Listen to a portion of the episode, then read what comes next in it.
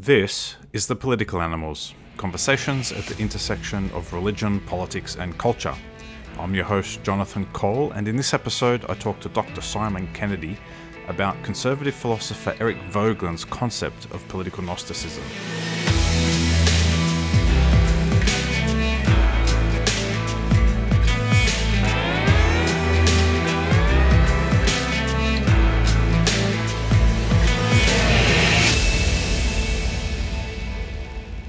Simon, welcome back to the show. Thanks for having me, Jonathan. It's good to be back. Simon, introduce yourself to our beloved listeners. Well, uh, my biggest claim to fame is that I helped you found this podcast. But uh, but beyond that, beyond that, uh, Jonathan, you're an emeritus I, host. that's right. That's right. That's right. I was only a host for a brief time. I have to say, you're really the one who's carried the can much much longer than anyone than either of us, but uh, or than me. I should. But, but you do have the record for appearances because you did those uh, first shows and have been a regular guest since. That's that's true. That's true. And, Although Wayne uh, Hudson's probably close, but I think you are actually you do are the record holder, and yeah. that's going to be a very hard record to beat. So yeah, yeah. I, yeah, I hope that uh, no one. I hope that um that that I can um, maintain that remarkable achievement yeah, but but that remarkable feat that is in the Guinness Book of Records and everyone talks about across that's the right. planet. Yeah, that's exactly right. I I am associate editor of Quadrant magazine, so that's that's uh, that's my day job.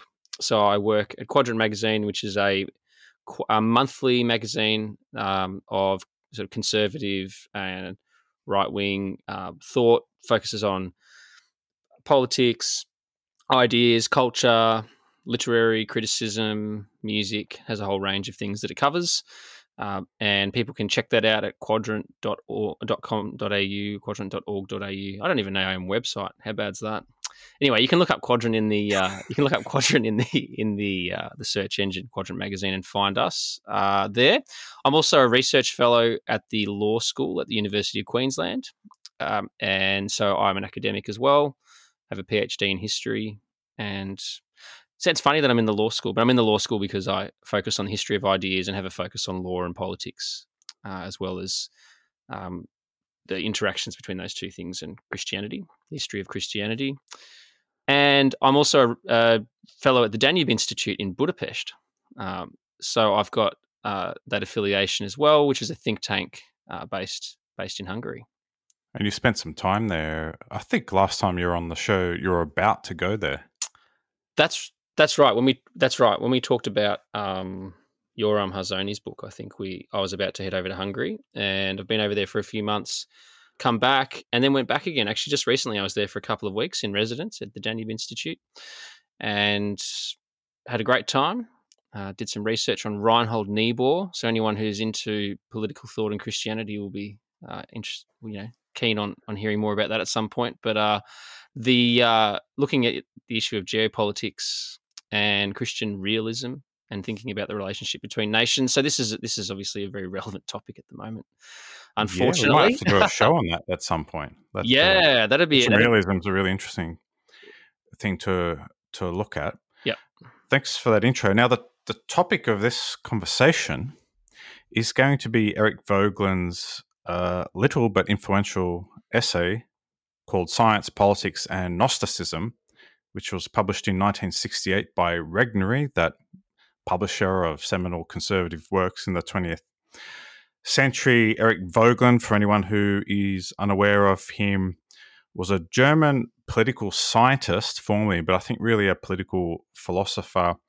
And if you read the historiography of the right in America or conservatism, you'll know that he is in the pantheon of influential uh, right wing intellectuals and uh, thinkers, which is why he's of interest to you and me, Simon, as conservative intellectuals. I'm not sure if you embrace that term, but I do, and I'm just going to use it for you. That's fine. Whether you I, like I it do, or not. I do. You're yeah. fine. You do. Okay.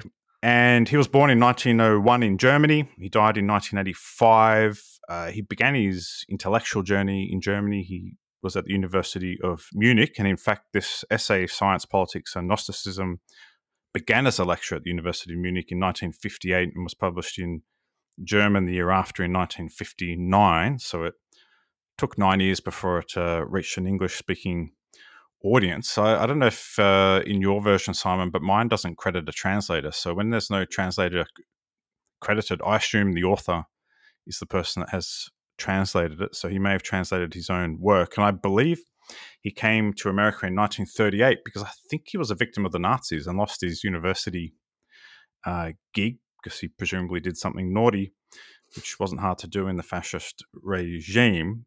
Now, Simon, I want to briefly outline more for the sake of listeners than you, because I know you you've read the work like I have. Just the key idea or thesis, and then I'm going to invite you to make some observations, reflections, reactions, um, tear what hair you have left out, depending on your there's reaction. Not, there's, or, not, there's not much left. That's or the sing the praises of mm. it. Tell mm. people it's the greatest work ever concocted. So that the key idea is what I would describe as political Gnosticism, which is the term Voegelin uses. And his contention is that uh, really all modern movements or most modern movements of thought, both political and intellectual, are variants of Gnosticism. And he gives as examples progressivism, positivism, Hegelianism, Marxism, communism, fascism, and perhaps quixotically psychoanalysis. So these, he says, are all actually instances of Gnosticism, and that that's the way to actually understand these political and intellectual movements. He gives us a few intellectual figures as examples of what I guess he would call Gnostic thinkers, and that's Marx, Hegel, Hobbes, and interestingly, Thomas More in his book Utopia.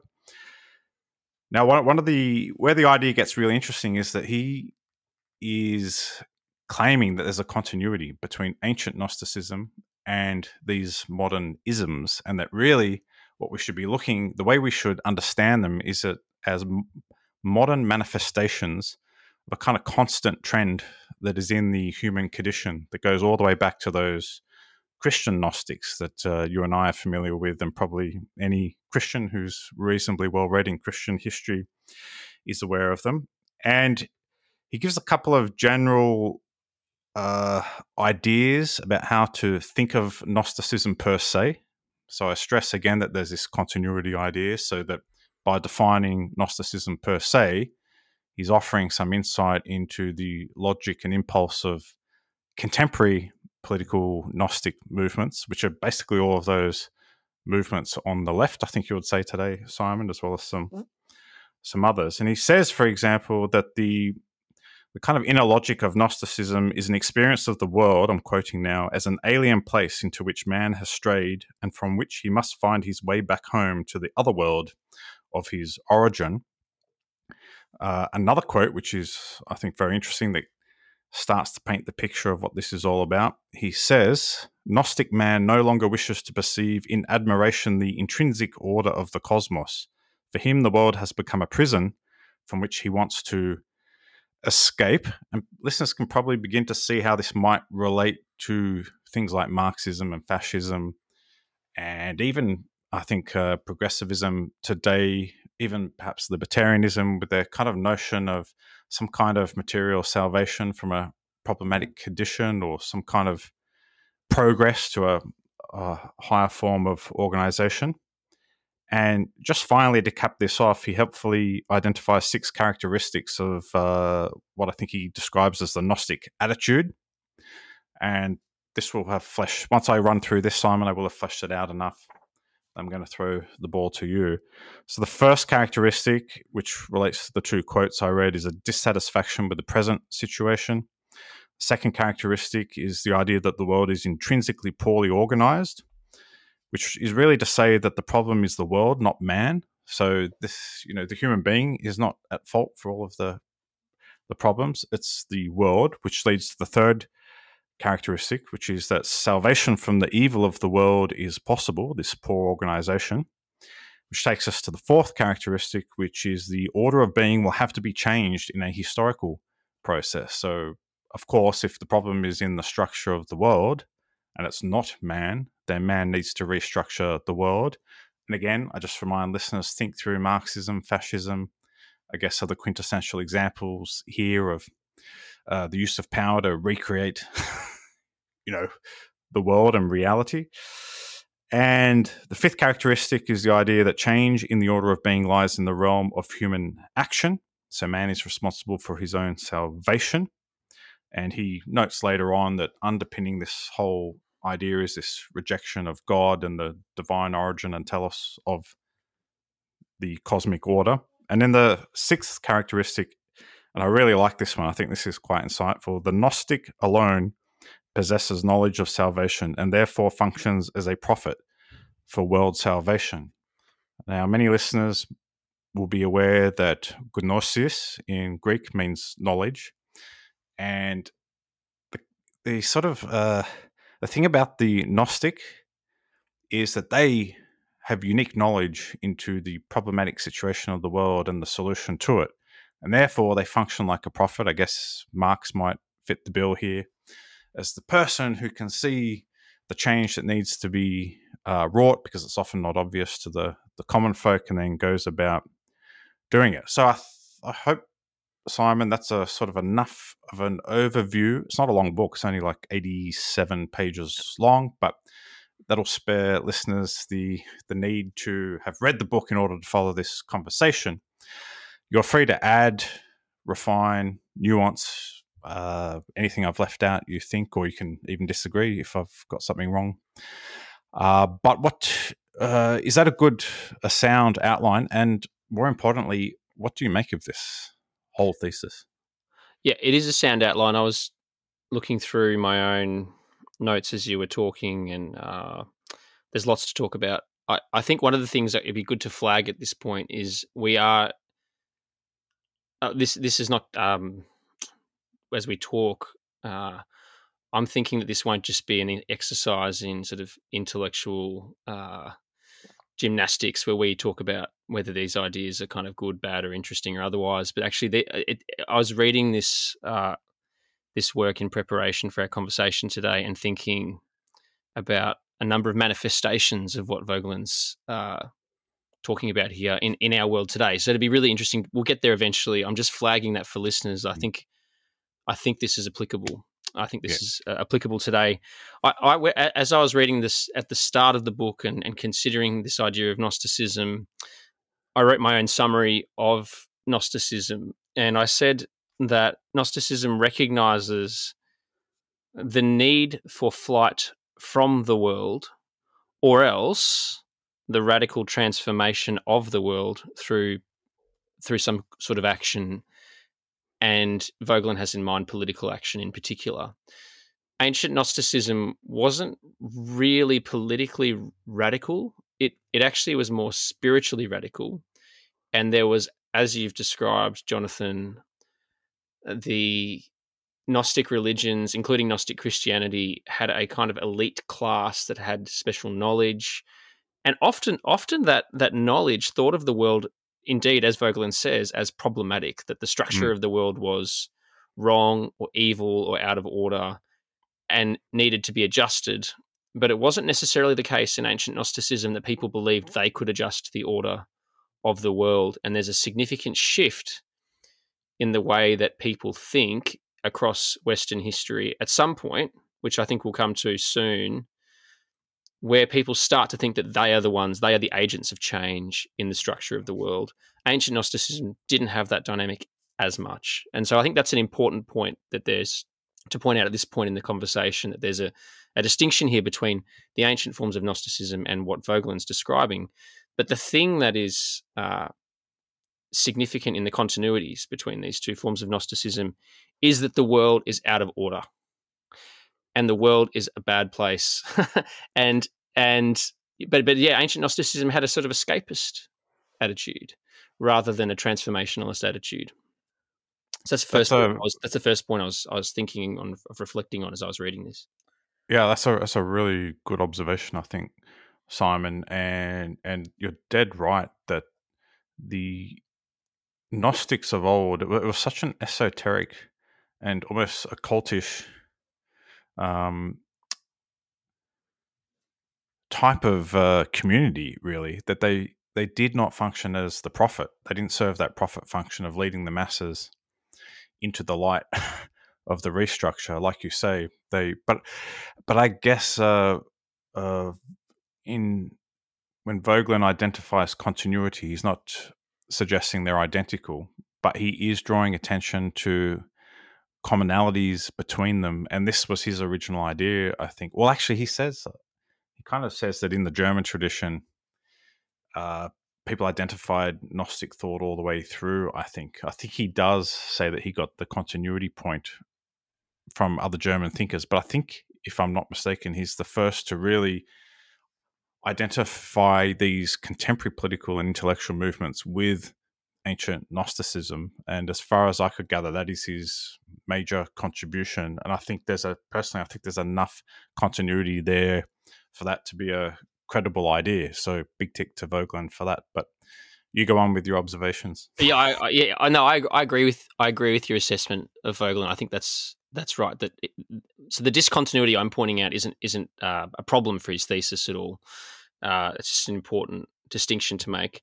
The interesting thing that Voegelin does early on in the book is he contrasts this uh, this Gnosticism with Christianity, and so he sees Christianity as not simply a foil for Gnosticism, but actually fundamentally off, it offer, offering a fundamentally different vision of order. And it's not just political order, but it's the way that political order is embedded in a larger cosmic order. Gnostics and Gnosticism posit an order that's that's I guess disordered that that, that needs to be changed. Uh, Christianity holds that there is a given order and that it really can't be fundamentally shifted as such, and that we need to adapt to the given order. Gnostics think that we are the agents of change for the overall cosmic order, if you will. Although they wouldn't, I mean, I guess that modern Gnostics will come to this, but modern Gnostics wouldn't necessarily think of it as a, a cosmic order in the sense that a, a, re, a religious, a sort of uh, supernaturalist religious vision would. But but but I think this contrast with Christianity is important because um, uh, he uh, that is Voegelin identifies the importance of the idea of an overarching order for for a vision for the vision that Christianity has for for the world and specifically for politics, and that means that it is not uh, politically radical and that it doesn't produce a political radicalism. Uh, whereas his his overall thesis is that these modern uh, forms of Gnosticism uh, often, not not always, but often result in a, a kind of political radicalism. Yeah, and th- and the the other thing he observes, which I think is quite neat, which ties into your observation there, Simon, is that these Gnostic political movements, contemporary, what they do is uh, suppress, I think is the term he uses, aspects of reality, which makes sense given what you were just saying about the idea that there is a given reality that has a divine origin and the, the soul kind of has this inbuilt desire to move towards uh, its divine origin. And so any movement away from the intrinsic, divinely ordered uh, reality of the cosmos is to pervert reality. And he also identifies, and I like this epistemologically, and I think this carries, irrespective of what you think about the whole Gnostic thesis, but he identifies that a lot of the thinking in these isms is speculative. That is, it's really not empirical. It's uh, there's a lot of speculation. Although he's thinking of this in terms of you know once you uh, turn away from the divine reality of the sort of order of of life, then you are forced into speculation because you're you've turned your back on reality. Now I could make criticisms of that of his view as well, and and just to keep dropping things we will probably never come to, but at least let the listeners know we intended to. If oh, we yes, yes, good. We don't. I, I do want. I, I would like to critically interrogate with you this this whole notion of a divinely ordered cosmos and what that really means, and also how useful that is for politics. Sure. So there's a, there's a nice quote from the book where he says, "Gnostic man." This summarizes the point. Gnostic man no longer wishes to perceive in admiration the intrinsic order of the cosmos. For him, that is for the Gnostic man, the world has become a prison from which he wants to escape. So there's the the contrast between the the idea of an intrinsic order, which I think is a nice way of framing it, intrinsic order of the cosmos versus the order of the cosmos being a prison and we need to escape it. Uh, now, there's this. I think at some point we'll come to discussing. We will come to discussing the intellectual shift that occurs in Western ideas that brings this rejection of the intrinsic order of the cosmos about. But let's yeah, let's let's talk about this idea of an intrinsic or, or cosmic order.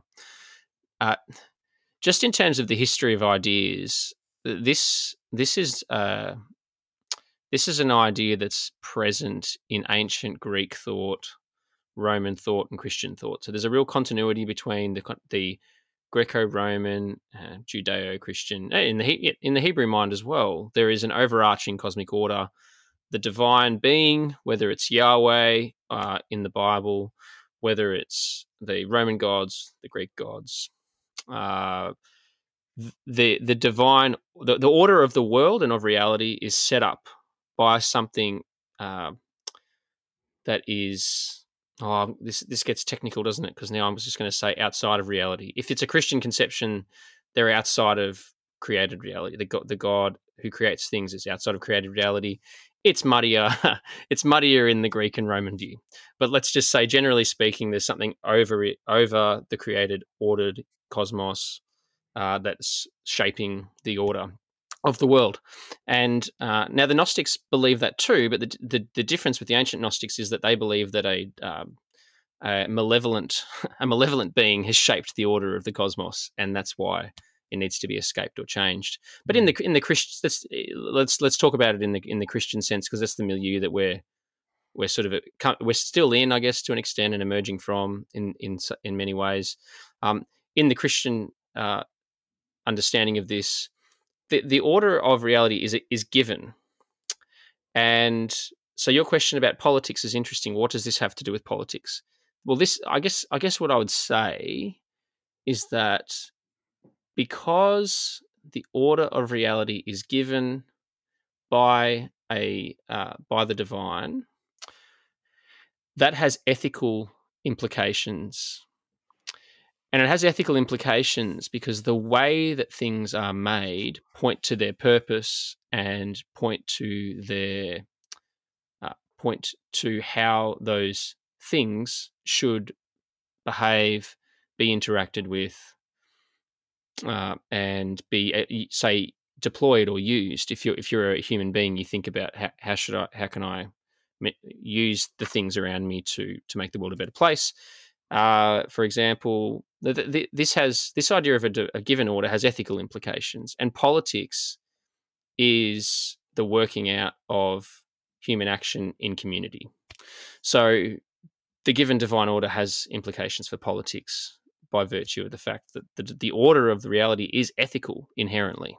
So, I guess that's the the high level philosophical justification, I mm. think, for why this has political ramifications. See, I think I would, um, I would be inclined, I think, to make a distinction between created order and political order. And as you know, and some listeners may know, I did my PhD on Oliver O'Donovan, so I learned about this whole notion of created order from him. I'm very influenced by his book Resurrection and Moral Order, and I and I think the created order certainly, I agree with you, has ethical implications but I would make a distinction between the created order and political order. And I actually think that a divine political order is not revealed in scripture, actually, mm. and that it's patently open to lots of creative possibilities yep. based on the human being. Maybe that you could attribute that to imago Deo, which then does bring in some divine origin, perhaps to the creative political potential of uh, human beings, and so the the term in Voegelin's thought that that I uh, this was my second reading of it, and this this really I found problematic than the first time I read it, which is not just there's plenty in this that I that I like actually, but uh, this notion of a divine order that he certainly by implication, seems to suggest has big political implications, given he's contrasting this with these political Gnostic movements in the contemporary world that have rejected the divine order, which kind of suggests that the, there is some politics that is supposed to follow or flow from the divine order. And of course, you know, you just gave one definition of politics, which is perfectly fine. But the problem is that the concept, the definitions are stipulative, and so you can. Yeah. It's not. It's not like um, water, where the semantic boundary uh, match has a natural uh, sort of yeah.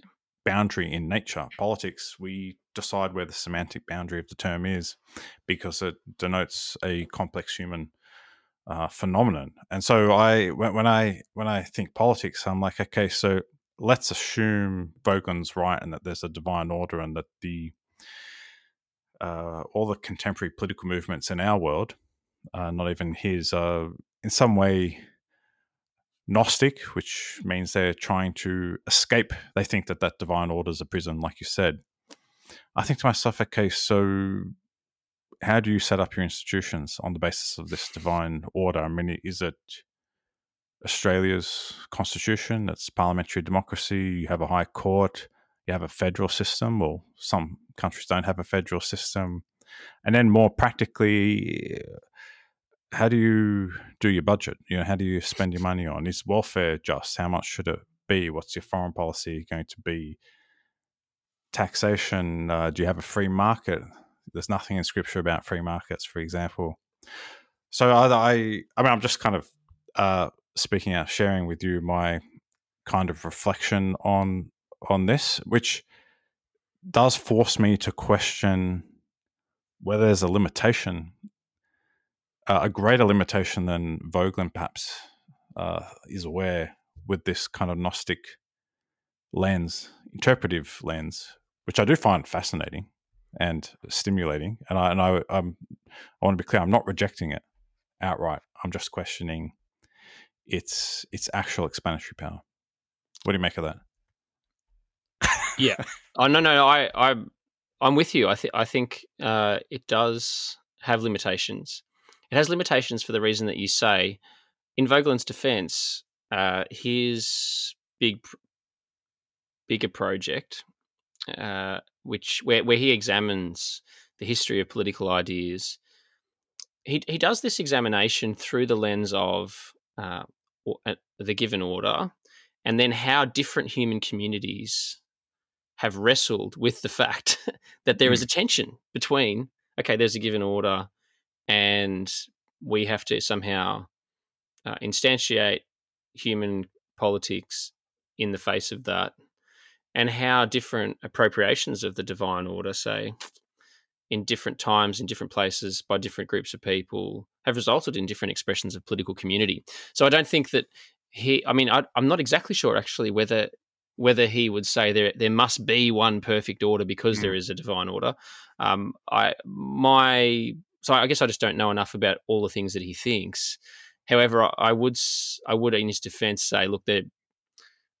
It seems to me like he recognizes that limitation in in in practical reality there, there are going to be different expressions of this so i think i think that's a good point and i and i think you know particularly on the point of christianity and on political theology in the christian tradition you're dead right that there is no there is no political prescriptions oh, sorry there there are political prescriptions in scriptures the scriptures but they're not they're not ones about the particular the very particular ordering of political community except except in the narrow instance of uh, the Mosaic polity, which um, which is a narrow instance in a particular time in a particular place for particular people, which illustrates the point actually uh, that that there are there are real limitations around this concept. It, it does it, it but do, I guess I wonder whether it, it, calls into question his overall point, which is that uh, you, the, there is a turning point at some point in history where how he, he puts it is that the power of being that is the power of uh, he's really saying the power of of the human person replaces the power of God mm. in in human thinking about politics, and I think this is the key shift that he's interested in. So even though, yeah, there are political theological limitations with that overarching concept of divine order and a sort of teleological view of politics in relation to the divine order, which is expressed by people like Aristotle, Plato, but particularly in the Aristotelian tradition through to Aquinas and others after that.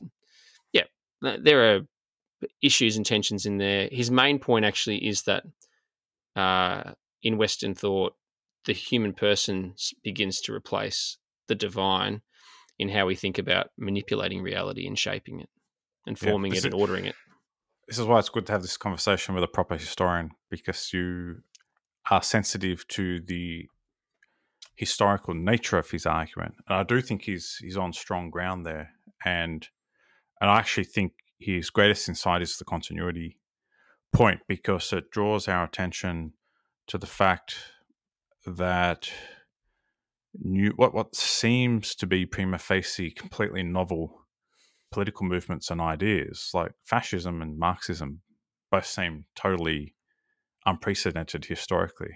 Uh, what I like about Voegelin is he he opens your mind to the possibility that actually we're seeing ancient impulses and kind of constants of human nature and of existence playing themselves out in new manifestations, which which suggests that there, there's something permanent about, well, in this case, Gnosticism, and I do think there's there's something uh, to that. But I'm not a historian, so I don't read it as a historian. I guess I read it more as a political philosopher, if I could dare uh, describe myself in that that vein. But I think you're you're also very your, your kind of defense is very fair because what he's really doing is diagnostics. He's not trying to treat the malady in this case. What he's doing is really trying to do what what very few secular contemporary isms do, which I find quite irksome because it's just such a glaring gaping hole in their political ideologies, which is explain a particular aspect of our reality, which is that right now tens of thousands of people are slaughtering each other in at least two wars, if not more. And there's there's plenty of you know the, the human being is is a quite a rapacious and problematic animal, and in particular, a political society. Even if there is a given order, it's not something that comes easily to human beings, and it's, it's something precarious and vulnerable and we have countless examples of societies collapsing or trying to wipe each other out. And Voegelin, to his credit, and this is something you do get from Christianity, for example, per se, I think, is a an explanation that can account for the broad sweep of historical examples. The fact that you know you mentioned the the Greeks, they had a big civil war when the Corinthian when the um, you know Spartans and Athenians. Uh, you know, after they united to uh, defeat the Persians, they basically destroyed their civilization pretty pretty much all the way through to today with Ukraine and what we see in Israel and and Gaza. And whatever you think of Voegelin, see, he has an explanation for that, which is that once you turn your back on God and the divine given order, then you enter into this perverted uh, situation where you convince yourself that you're trapped in in a kind of hellscape that you need to get out of, and the only way you can do it is through your own knowledge and gnosis. And one thing I like about this, thinking about this as a conservative, and I think there's an appeal here to a conservative, and this is one thing that arguably makes this a conservative philosophical view, is this suspicion of gnosis and I think we do live in a highly technocratic age where expertise is uh,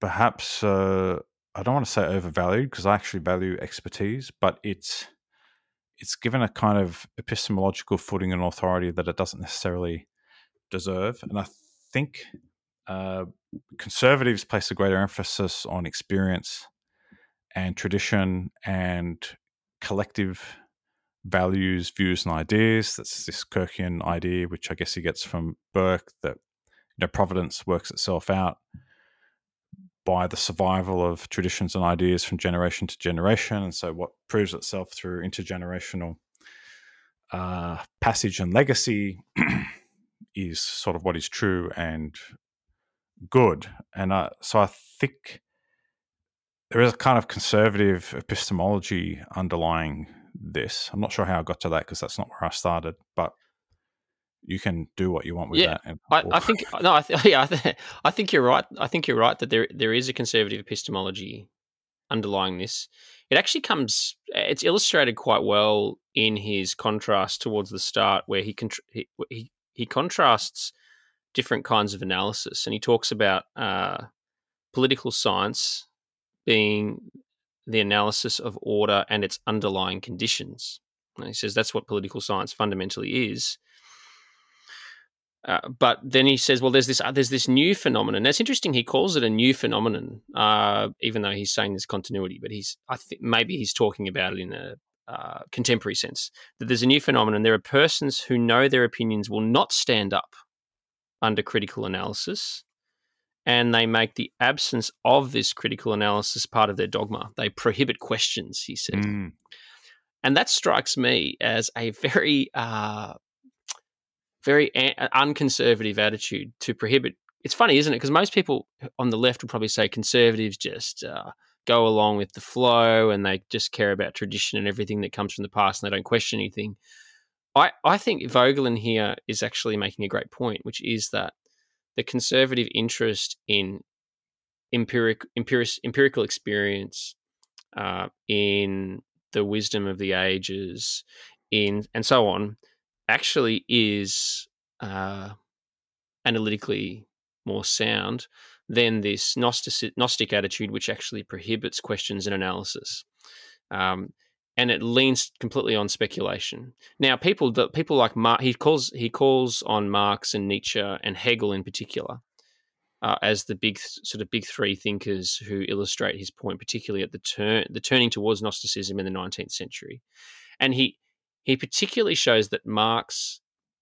Oh, he, he uses uh, a phrase which I can't remember now, but he basically he basically says Marx is a bit of a um, he's like an int, uh, no I can't remember now he he he, he uses a phrase where uh, he basically says Marx is sort of an intellectual fraud to to and that that will that will grate people, but it's because Marx Marx's um, analysis in scare quotes actually doesn't lend itself to analysis to empirical analysis. Uh, so this is this is an interesting contrast, which comes, I think, to what to what you're saying about the conservative attitude toward ideas and towards um, the the empirical and experience and so on.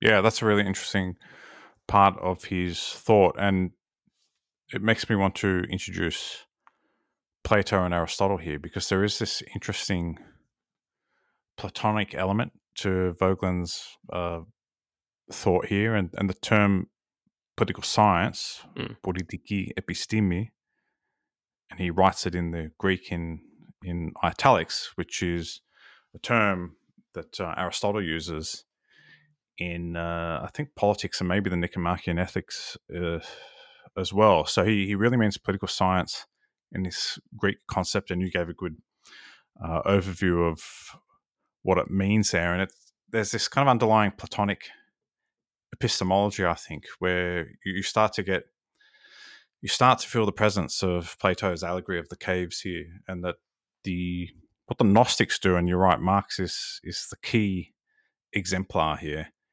is they elevate speculation, which is to say opinion, doxa, And that's the word that Plato uses, right? He contrasts Yeah. science, so, or, yeah, episteme with opinion, I guess. Yeah, yeah, Yeah. yeah. Which which is a, a classic Platonic distinction. I think is a very powerful one. And so the, the the whole sort of Plato's whole pursuit is how do you get beyond opinion to the truth of existence, the good, the beautiful, uh, the true, and of course this is where the his forms come in, and this, kind of reality that sits beyond the material existence, and that the you know, if you go to Plato's Republic, the philosopher king can ultimately get out of the cave and see this, and then goes back into the cave to rule the the people because all they can see are the shadows on on the wall. Um, blah blah blah. But but this gets to this point of uh, reality, and, and and I and I do like this actually, notwithstanding my my sort of uh, gentle criticism earlier. This this idea that uh, you know take Marxism. We know a lot of it is speculative because his economic theories were just dead wrong and have been proved so, in my view. Uh, but of course, they were elevated to the status of historical laws, science, Jonathan, science, yeah, science. and and treated by enough people as such that whole societies ruin themselves trying to restructure uh, along these lines. And so he he outlines this role for the political scientist, but also the political philosopher. And I'll read a quote or two in a sec because I noted some down here that their role, like you say, is to really follow this Platonic ideal and get out of the cave and see reality for what it is above and beyond the opinion. And I guess the the the key aspect of reality, and really the only one we're given, is the idea of divine uh, order. But let me, this will help listeners just read a couple of um, quotes here. He says of philosophy that it springs from the love of being. It is man's loving endeavor to perceive the order of being and attune himself to it. Gnosis desires dominion over being in order to seize control of being. The Gnostic constructs his system. So this, I guess this brings this speculation point. So there, there's a, a, fundamental distortion of reality at the heart of all these political Gnosticisms. And again, I remind people that we're, you know, put progressivism in there or whatever ism uh, you want. And in a sense, this is where I think I think this is what his fraud point is with Marx, and I think he he basically says Nietzsche and others were frauds too. Is that they they know there's this isn't really reality, so they the fork in the road for them is to amend their philosophy so that it accords with reality or to reconstruct reality so that it That's makes right. their yeah. speculation uh, true and i and i again i i think there's something very intriguing about that that i find very yeah stimulating and it is quite novel. Maybe I find it novel because no one thinks like this anymore. Right. Uh, I don't know how novel it was in the 60s. Um, he said he says another point. He describes philosophy as in the sense of Marx and Nietzsche. He says that philosophy is an act of rebellion. Uh, yeah. it, it's an act of rebellion against the uh, what they think is the the given order, uh, a loosening of the bonds of the god or gods. It's a Gnostic exercise of human will to liberate. Uh, these are these are just some phrases that he uses or some ideas that he throws out there. It's it's quite different to what uh, to what Plato talks about, isn't it? That in you, you, in in Plato, at least you you know you ascend you ascend out of the cave and see reality for what it is, and then go back and try and help people live in light of that. But yeah. but in in the case of these Gnostic thinkers, uh, uh, Marx and Nietzsche, uh, but also I think Hegel. Uh, it's actually an act of rebellion um, against uh, a set of ideas that tell you there's a given order. So yeah. this is this is quite a contrast, really. Yeah. And what, what I like about this is this this is a very different conception of philosophy, the task of the philosopher and the political scientist today, don't you think? Yeah, it is absolutely. Like political science, as far as I can see, mm. is totally technocratic now, and working with and knowing some political scientists who are kind of secular or not people of faith. I mean, all they try to do all day, every day is solve practical problems yeah. in the material world that we live in. So political science is really a tool. And they're using data often, aren't they? And outcomes, yeah, to to inform policymakers so they can do the the right thing. And uh, who knows what philosophers do? I guess they they worry about the uh, about grammar. They're kind of bad linguists in a way, boring linguists. well, that's the analytic tradition, and then the continental they don't even write in, in any no intelligible language. So again, it's about linguistics. That's right.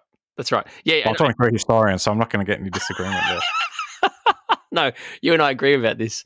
The um, the his point though about I think again coming back to his conception of political science, uh, being uh, an anal- the analysis of order and its underlying conditions.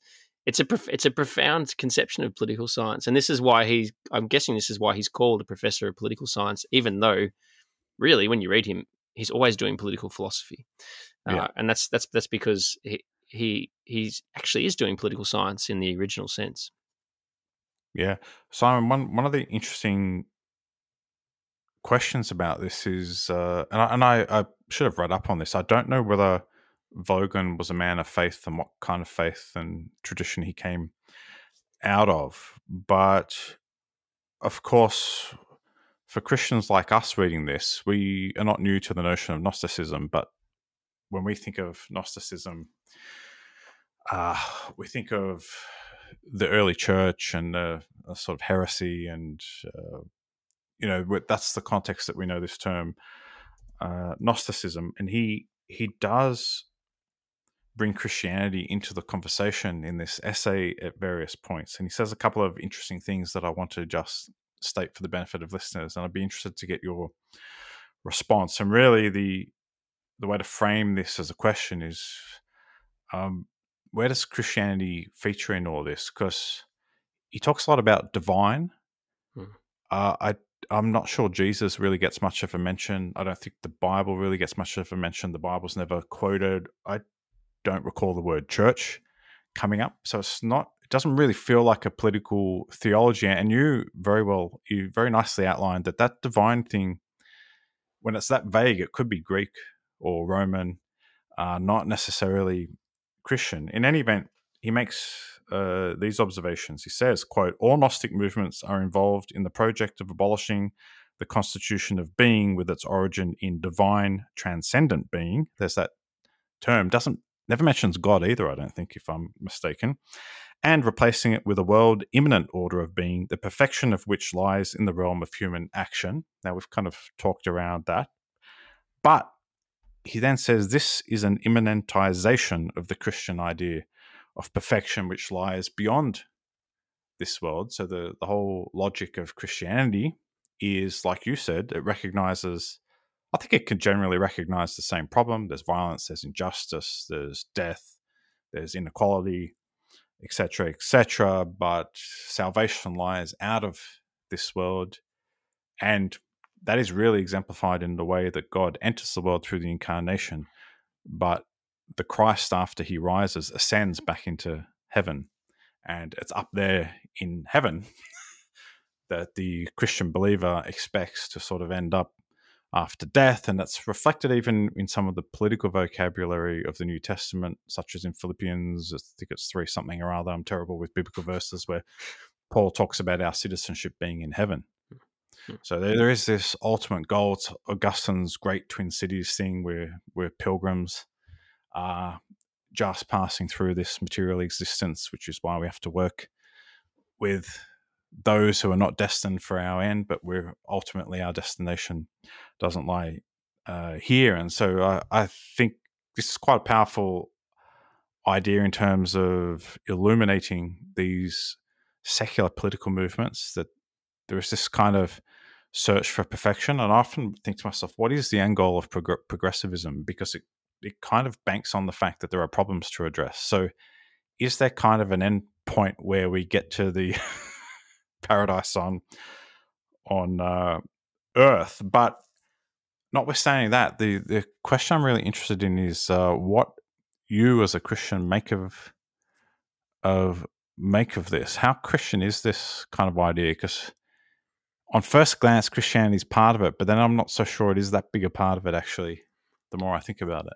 So I think what Voegelin's doing, pardon me, I think what Voegelin's doing is he is taking Christianity as the most recent manifestation of the ancient conception of a given cosmic order and saying this is in contrast to the Gnostic radical conception of an immanent uh, an immanent order that's malleable and we can transform it into in, into what we want it to be. I don't I don't that's what it seems to me that he's doing in this particular text. Hmm. I actually don't know what Voegelin's convictions were in terms of his he, he whether he believe he believed in God, whether he was a Christian, uh, and there are there are examples of thinkers who in, in this in this period who actually thinkers who come from Germany. Uh, I mean, where he's where he emerges from, the context he emerges from is a really one of the the richest, the richest uh, intellectual milieus ever. Mm. Uh, it, it, ironically, Germany between the wars um, uh, is an incredible uh, place intellectually. But he emerges from there, and a lot of people who come from there don't necessarily have religious convictions, but I think they recognize the importance of a religious framework. Um, and so uh, I'm not sure exactly what he what he's doing in this space. It seems mm. to me that maybe that explanation that he takes really Christianity as the the primary conception of cosmic order that he's and that, that in the into he's speaking into a context which is which is uh, culturally and intellectually Christian, and so he uses that as the example. I, I, I wonder what, what he would say about Islam, um, mm. because is, it seems to me that Islam, in one sense, is more like, and I should say, like certain forms of Islam are more like the political Gnosticism that he's describing. Having said that, there are certain forms of Christianity that have manifested themselves in in a more radical Gnostic way. He uses the example of the millenarianism of the mm. Puritans mm. in the 17th yeah. century, which is a classic example that historians use of uh, po- political radicalism that is framed by an immanentization of Christian eschatology. And by mm. that I mean uh, they're, they're, they're big words to use. So apologies to listeners. Let me translate that. What what that means is that Christians basically bring heaven down to earth. And that's that you know, the Puritans I think what they're doing is defensible. I'm sympathetic to some of their their attempts to, to, to do that, although not entirely. So don't don't get too worried, Jonathan or anyone else who's listening. But I, I understand what they're what they're doing in the 17th century. But they but there is something about what they're doing that's that seems to me to be what Voegelin calls immanentizing the eschaton, which mm. is trying to instantiate uh, paradise on earth, which which actually is a politically radical thing to do. It's interesting. There's another thinker who's writing around this time uh, about uh, about the same time, actually, a bit earlier though. Karl Karl Löwith, who's a, another exile from Germany uh, and a philosopher, writes um, a book on history, and he talks about the same the same kinds of dynamics, but specifically to do with philosophy of history. And he says, you know, we've gone from Augustine, who ensures that the eschaton and the arrival of the perfect world happens after history is finished. And then over time, you uh, have a radicalization of that view through people like Joachim of Fiore, who was a medieval thinker who sort of chat, who who dra- dra- drastically altered this philosophy of history. And then he, he basically says that people like Marx and Hegel and into the 20th century, um, a number of thinkers basically take Christian eschatology, but then immanentize it. They make it about what's going to happen on Earth, and so there is that's what he thinks that's where the idea of progress comes from. So this is what mm. Argues, and you can definitely see some parallels with what Voegelin argues, which is that we are taking a, a religious idea and quite an amazing, you know, dynamic religious idea. But we are taking what should be understood as happening kind of after history and bringing it into history, and then that creates more radical political activity. So this is a dynamic I think that's in Voegelin's thought as well. And I only use Löwith as an example of a parallel thinker who's thinking along the same lines at the same time to show that people, other people are recognizing this dynamic as well. This isn't just something that Voegelin's kind of coming up with sui generis. I think people must have been talking about it in, in, in intellectual circles. Interestingly, Löwith is also working in the United States when he's writing this book as well. So this this is this I think is what Voegelin is interested in to do with Christianity. He doesn't think Christianity is fundamentally radical, though, does he? He he thinks actually it's a more conservative force politically and historically. But if you distort one aspect of its doctrine, it becomes radicalized. Yeah, I think uh, just before I say what I was going to say, just just one way of encapsulating what you're well, not encapsulating what you're saying there, but an, an idea that dropped into my mind is you, you could argue, or at least ponder, whether the immanentization of the eschaton is a kind of inexorable consequence of the secularization of religion, and because by definition, then salvation becomes the responsibility of human beings. This is this is no exactly what Karl Löwith argues. It's exactly what Yeah. Karl Löwith argues. Yeah. Yeah, yeah. And, I, and I, I've definitely that that's a view I've long held even before I encountered Voegelin. So uh, I think Voegelin's dead right on that front. But the actual thing I wanted to say before I uh, almost waylaid my myself there with that pointless digression at the beginning.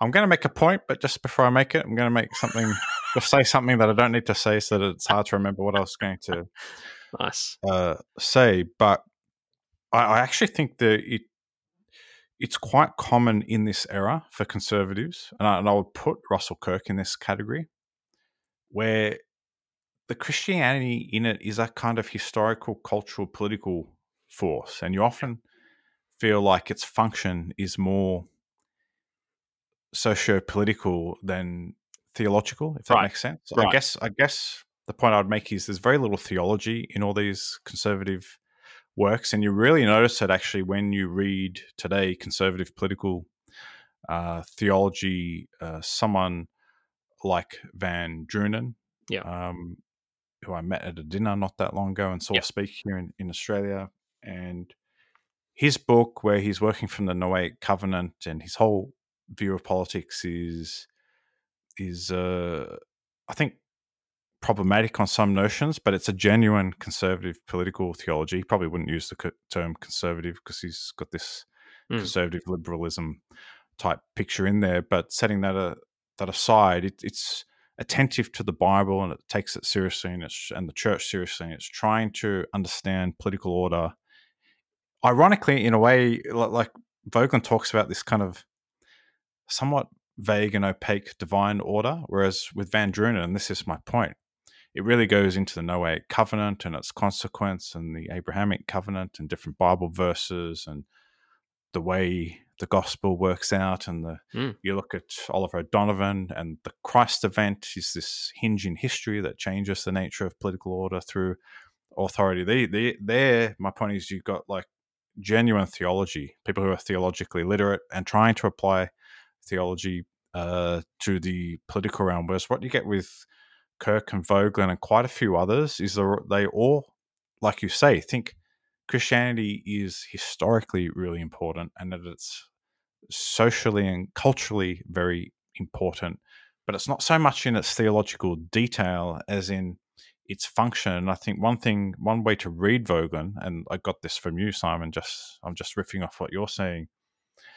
is that you- you're never really sure whether he thinks the Christian vision, and I mean, there's a hundred of them anyway. So which which one are we talking about? You know, Catholic, Puritan, Orthodox, but they generally take serious the idea of an intrinsic divine order, and that's really their key virtue, I think, and is what contrasts them with what what he do, uh, a place he doesn't go, but it, you could logically go if you accept his premises, which is that Marxism is a Christian heresy, just like fascism and all these things, because they kind of ditch the God part.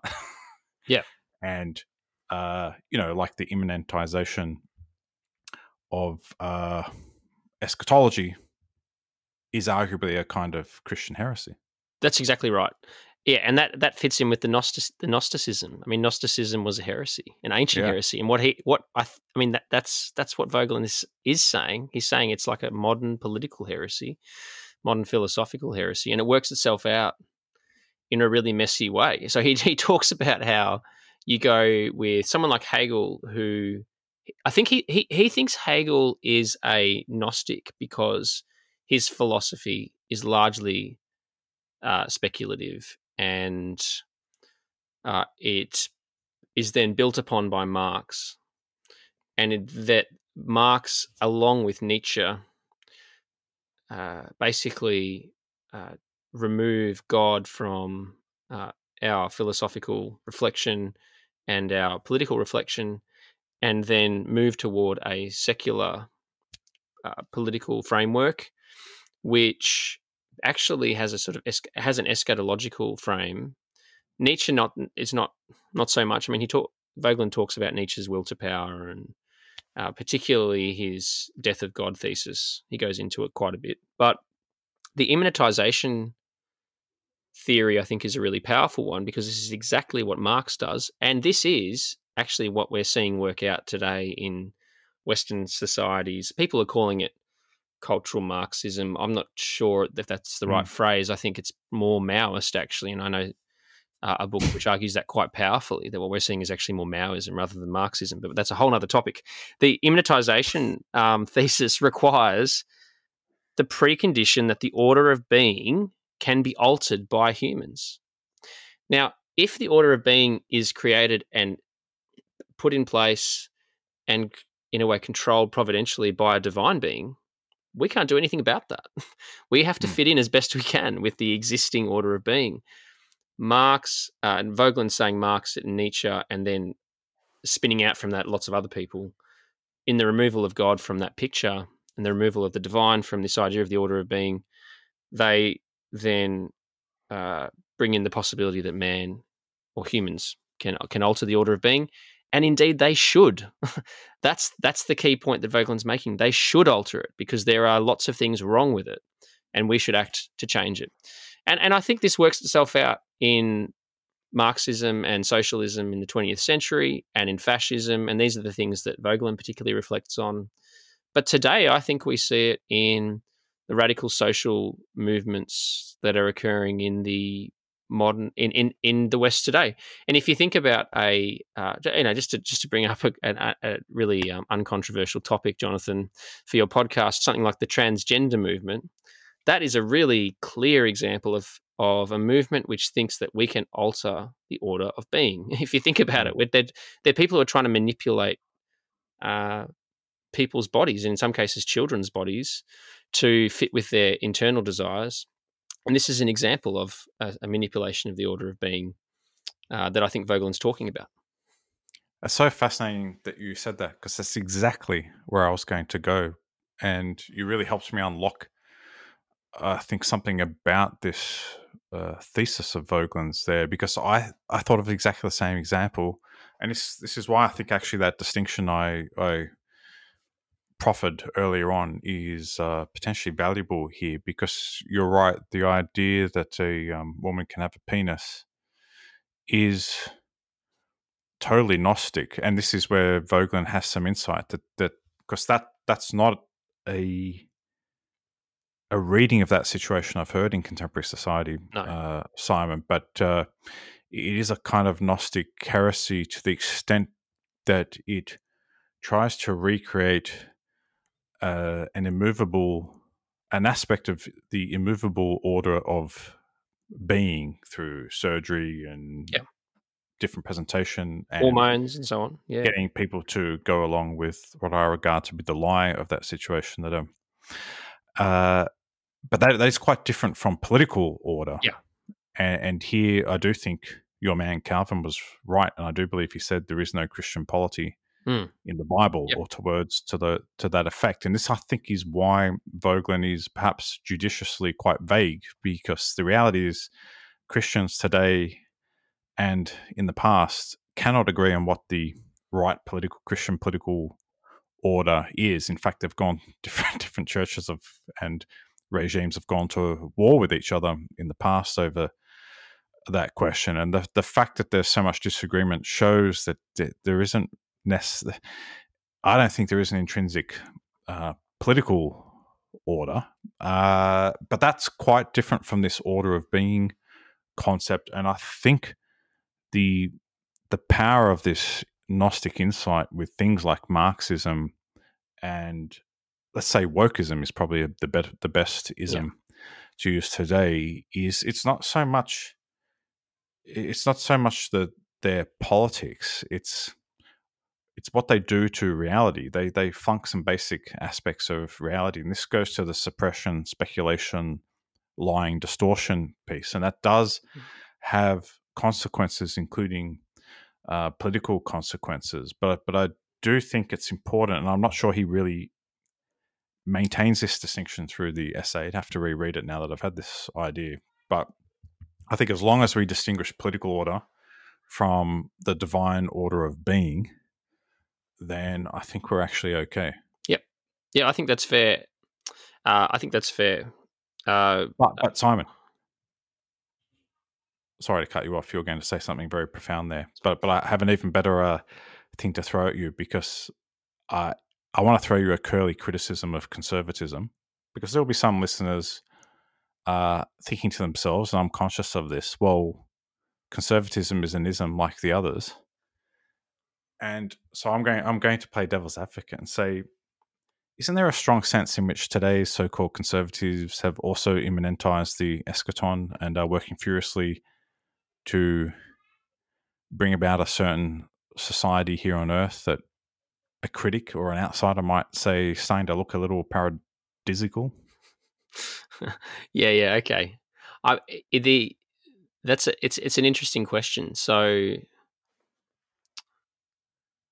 I have some examples in mind. I wonder whether you do you want to do you want to make this more concrete and give me an example. I mean, I'm thinking of the integralists or something like that who might be considered conservative, but actually we're seeing they're a bit more radical than than conservative in some ways well, well, the way they uh, think. Yeah. Do you have do you have examples? I'll, I'll, give you another example. That that's that's fine, but I, I don't. I'm just going to be honest. I don't know enough. No, no. About that, that's that's something a topic I want to dive into at some point, but just haven't had the chance. But let's let's I'll give you a really concrete example. Let's take the massive and enduring evangelical support for Donald Trump in the US, which seems premised on this apocalyptic oh, yeah. reading of the political situation in the US, which is that the Republic faces an existential threat from one of its historic political parties in the form of the Democrats, to the extent that they will um, support someone who is pretty patently unchristian mm. and with complete hypocrisy from their view of uh,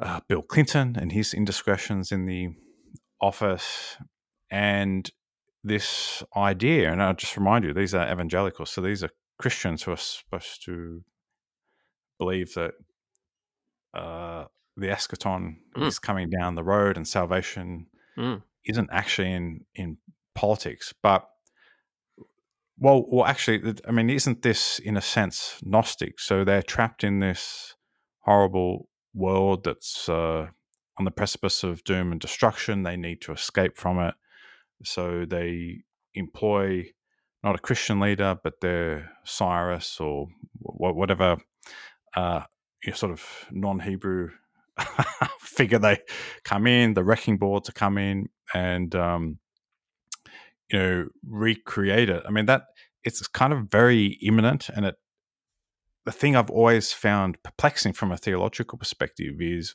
I I want to say to them, uh, I can only conclude you think God has abandoned this world, His church, and His people in America because you you act as though salvation is in the hands of man and that you have to extricate yourself from this world that you now feel alienated in because I can only assume God's completely abandoned the world because you're not acting like you have a lot of faith that whatever happens in America, history will work itself out uh, in the end.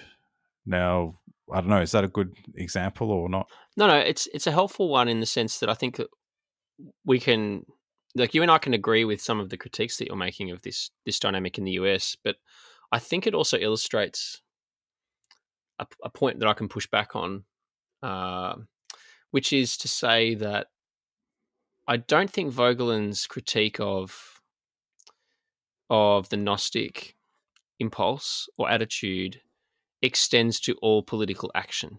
Uh, mm-hmm. I I I th- I think that acting politically is still legitimate, even in Voegelin's framework.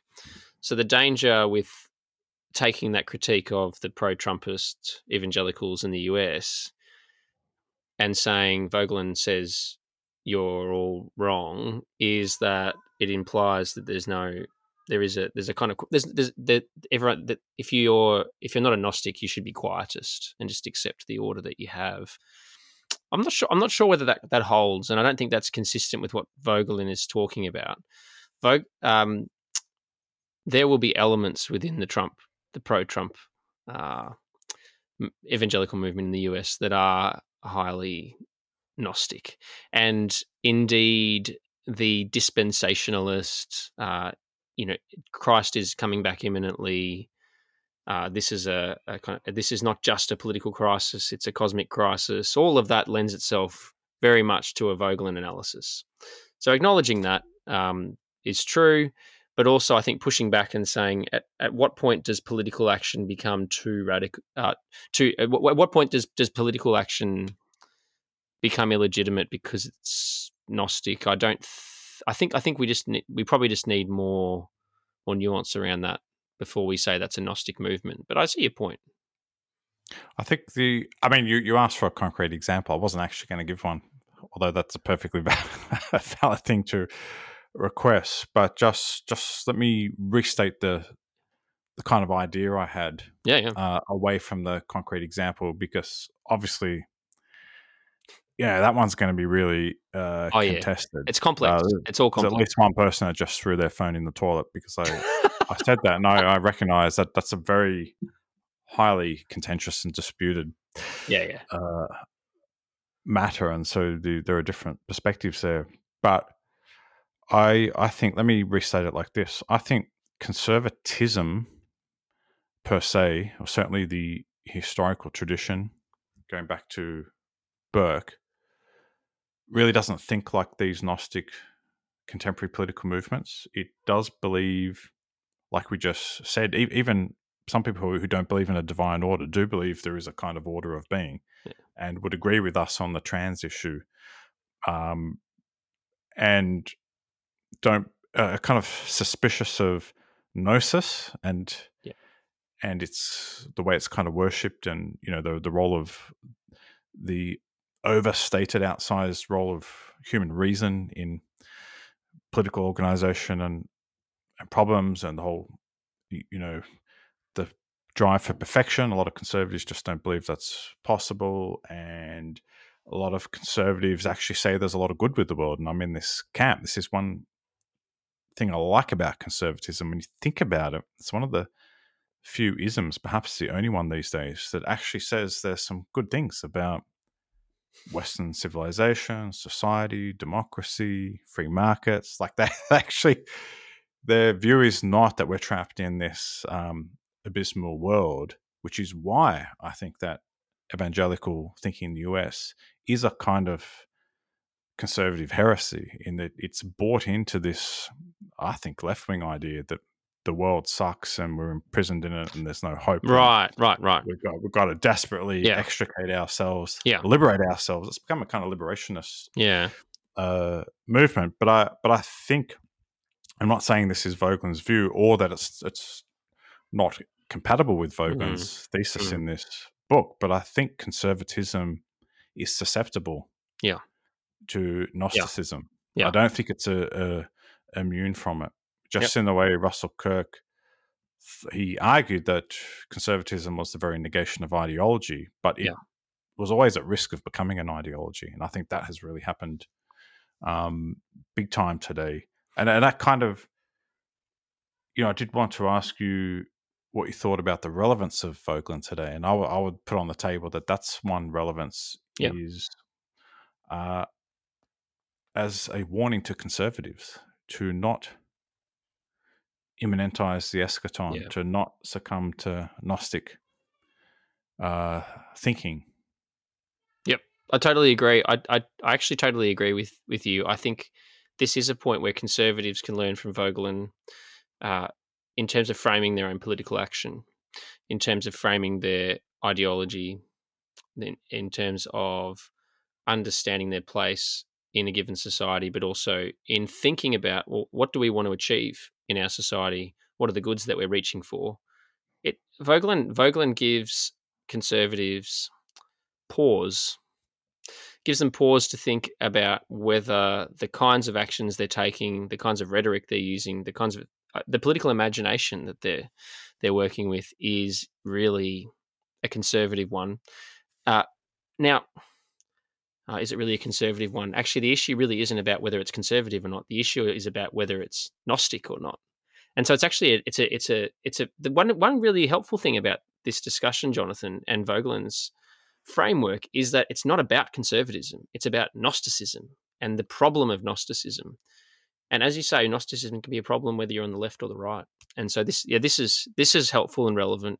It also, I think, helps me. I mean, it's helped me as I was thinking this through. It's helped me frame some of the kinds of things that we're seeing, as I, as we talked about Mm. not long ago on the podcast today. It helps me frame some of the things we're seeing in our society that I find troubling. It actually gives me a framework that's not just uh, not just moral. Uh, it's not it's not simply uh, that uh, I think change is bad because I'm a conservative or anything like that. Like it, it, it actually is a it's it, it frames a particular way of understanding the nature of reality and then how we act within that reality. That's actually it. it Voegelin, I think, po- is pointing out for us that at the bottom of a lot of these problems is uh, is a different vision of reality, a, a fundamental reality. Yeah. So I think this is Yeah. helpful for conservatives. and that, and that is good, and it goes to that that point you made about the prohibition of questions, which he observes yeah. part of the, the Gnostic modus operandi, which is, and I like this about Voegelin, which is why it's hard to think of him as a political scientist in the Yeah. sense of that term today, in that he really is concerned about reality. And another thinker I've worked on, Christoph Russ, is really big on this. That thinks his whole, con- uh, or one of his contentions, which I quite like, is the idea that politics reflects our presuppositions about, Right. or political organization, Yeah. reflects a culture's presuppositions about reality, Yeah. and that ultimately it is so sort of politics is an ontological statement in a way, Yeah. and so therefore you should never separate politics as contemporary political scientists do into some kind of technical Yeah. problem solving uh, thing. You've always got to ask epistemological and ontological um, Yeah.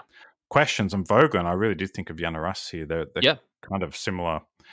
Uh, well, Jana Russ was born in 35, so he's only a generation uh, behind. The, these people who think politics genuinely philosophically, Yeah. like in terms of what is the nature of reality, how does it fit into the cosmos, where is the divine? Christoph Russ also talks about, or he talks more about the Christian God of the Bible, and he's got a Trinitarian Yeah. conception, so it's more Christian, but it, it's still not really theology. It's it's about he's got this idea of the Trinitarian archetype of existence, where uh, and he's very influenced by the same Greek thinkers that um he thinks uh, political society is the collective pursuit of truth and living in accord with the Trinitarian archetype of the the cosmos, which is this again this old idea that's quite refreshing because people do not think this way. I would even say, uh, Simon, conservatives Yeah. They don't. don't Really really that. think this way because they have lost touch with the intellectual tradition Yeah. of conservatism, which brings me to my final uh, discussion point, and that that is where Vogan fits within conservatism. I, I note I recently read George H. Nash's Tour de Force, which I highly commend, called "The Conservative Intellectual Movement in America Since 1945." Vogan's all throughout it Mm. and he's he's regarded at least by the historians of the intellectual conservative intellectual tradition in America and by contemporary American conservative intellectuals who come out of this tradition and are connected to it. He's one of the big figures on the right. But I have to confess, and you're right, the term conservatism never never appears in this little little book. Maybe he talks about it elsewhere. And maybe he was very conservative himself, and so he was known to kind of be conservative and on the right. He's definitely critical of the right isms in terms of Marxism, for example, and and the like. But on my first read, and also on my second read, I found myself wondering, this is not the typical Yeah. work in the canon No. of conservatism, you know, your Burkes and your Kirks and uh, Oakeshotts, Scrutons, others. So uh, it begs the question what, in your view, is conservative about this political Gnosticism thesis? using Oakeshott as an example. Actually, some some are- some writings of Oakeshott are explicitly conservative because he's dealing with conservatism philosophically.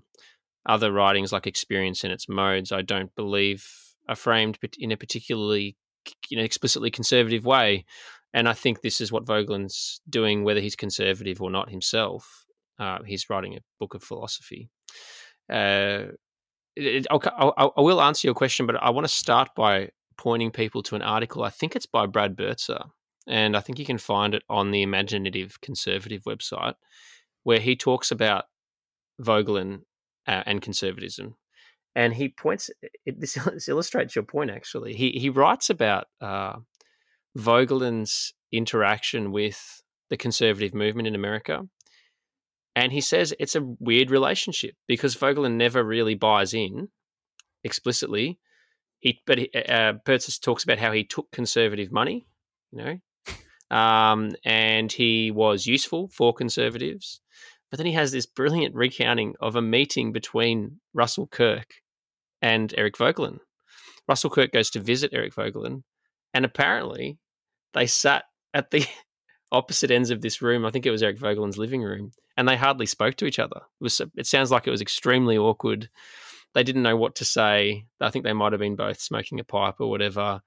And it's like these men who are in the pantheon of conservative thought in the 20th century, you, you know, US conservative world, actually don't really have that much in common and they can't really relate to each other. Now, there's all kinds of reasons why that could happen, but Birzer's point, I think, is an interesting one, which is that Voegelin doesn't really fit in. He doesn't really fit in with what he writes. He doesn't really fit in with who he is in some ways. He he's actually he's a he's a university academic. Doesn't mean he can't be a conservative, but his work is is um, his work is interacting with. It's in a different. in It's in a. It's in conversation with different people to who Kirk was interacting with and in conversation with. Just using Kirk as an example. Mm. So well, it's worth going to have a look at that article because it's quite funny actually. Part of that part where they, he describes the meeting at uh, Voegelin's house is, is fascinating and kind of amusing. Uh, it, where does Voegelin fit into conservatism? Well, his ideas uh, are generally speaking useful for conservatives because of this emphasis on divine order and the given order and the fracturing that occurs when you abandon that.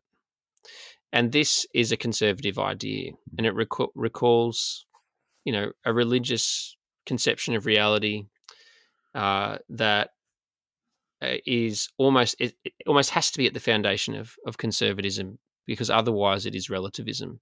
You have to have a mo- that uh, Russell Kirk talks about this that there's a moral foundation at the at the bottom of all discussions about politics, and you have to, as a conservative, that's foundational to that discussion. Voegelin gives a philosophical, ontological, political framework for that. Um, Voegelin's uh, analysis of ideas in history is not necessarily particularly conservative, I don't think. He, he's kind of like Leo Strauss in some ways, in that Strauss, I think, I don't know actually how conservative Strauss was, but Strauss is part of the conservative movement as Voegelin is. Um, Voegelin's not Straussian. That's not what I'm hmm. saying. That's important to, to state. Uh, they did actually interact, I think, a fair bit personally. Maybe they wrote letters to each other, actually. But the but the the point there is that the role that these these men of letters play, and they're not just men of letters, but they're actually university highly regarded philosophers, university academics. They're, they're, they're playing a different institutional role. They're writing in different spaces. They're being read by different people, not just not just people in the conservative movement. And I think that's where we feel a bit of tension because what Voegelin's doing is not not the same as what someone like Russell Kirk's doing, or Roger Scruton even. Yeah, I wonder, in some sense, Simon, whether some of these figures become identified with conservatism based partly or even mainly by who reads them after the fact. After Absolutely. Gone. So if if it's mainly people on the right after Voegelin dies, or even who respond favorably to his major works like the new science of politics, and let's say it's critiqued on the left, then ultimately you can see you can make sense of why people then in historiography there ever after, he becomes incorporated into the tradition of conservative thinkers, and the same with Leo Strauss. Because I, I, I am confident to say that you you won't meet uh, Burke's a little different here, interestingly, but you don't meet people who are really into Voegelin and Strauss who are like woke or progressive. That's right. So That's right. sometimes, um, in a sense, the reception can play a definitive role. Yeah. I think Yeah, yeah. in how we think of these figures. But if you had have asked some of them, they may not have said I was a conservative. And I think there's a good example here, actually, with von Mises, Hayek, and Friedman, all three of whom describe themselves as liberals, Mm. but have become libertarian gods. Yes. And Yes. Yeah. and so and that's because of who is influenced by them. Yeah. Yeah. And so I was thinking about this because, as you know, I've just read von Mises's four volume Human Action. And I find amongst conservatives, you'll generally hear some positive noises about von Mises, but they're not really reading him and studying him. And he's not the kind of ur text. Yeah.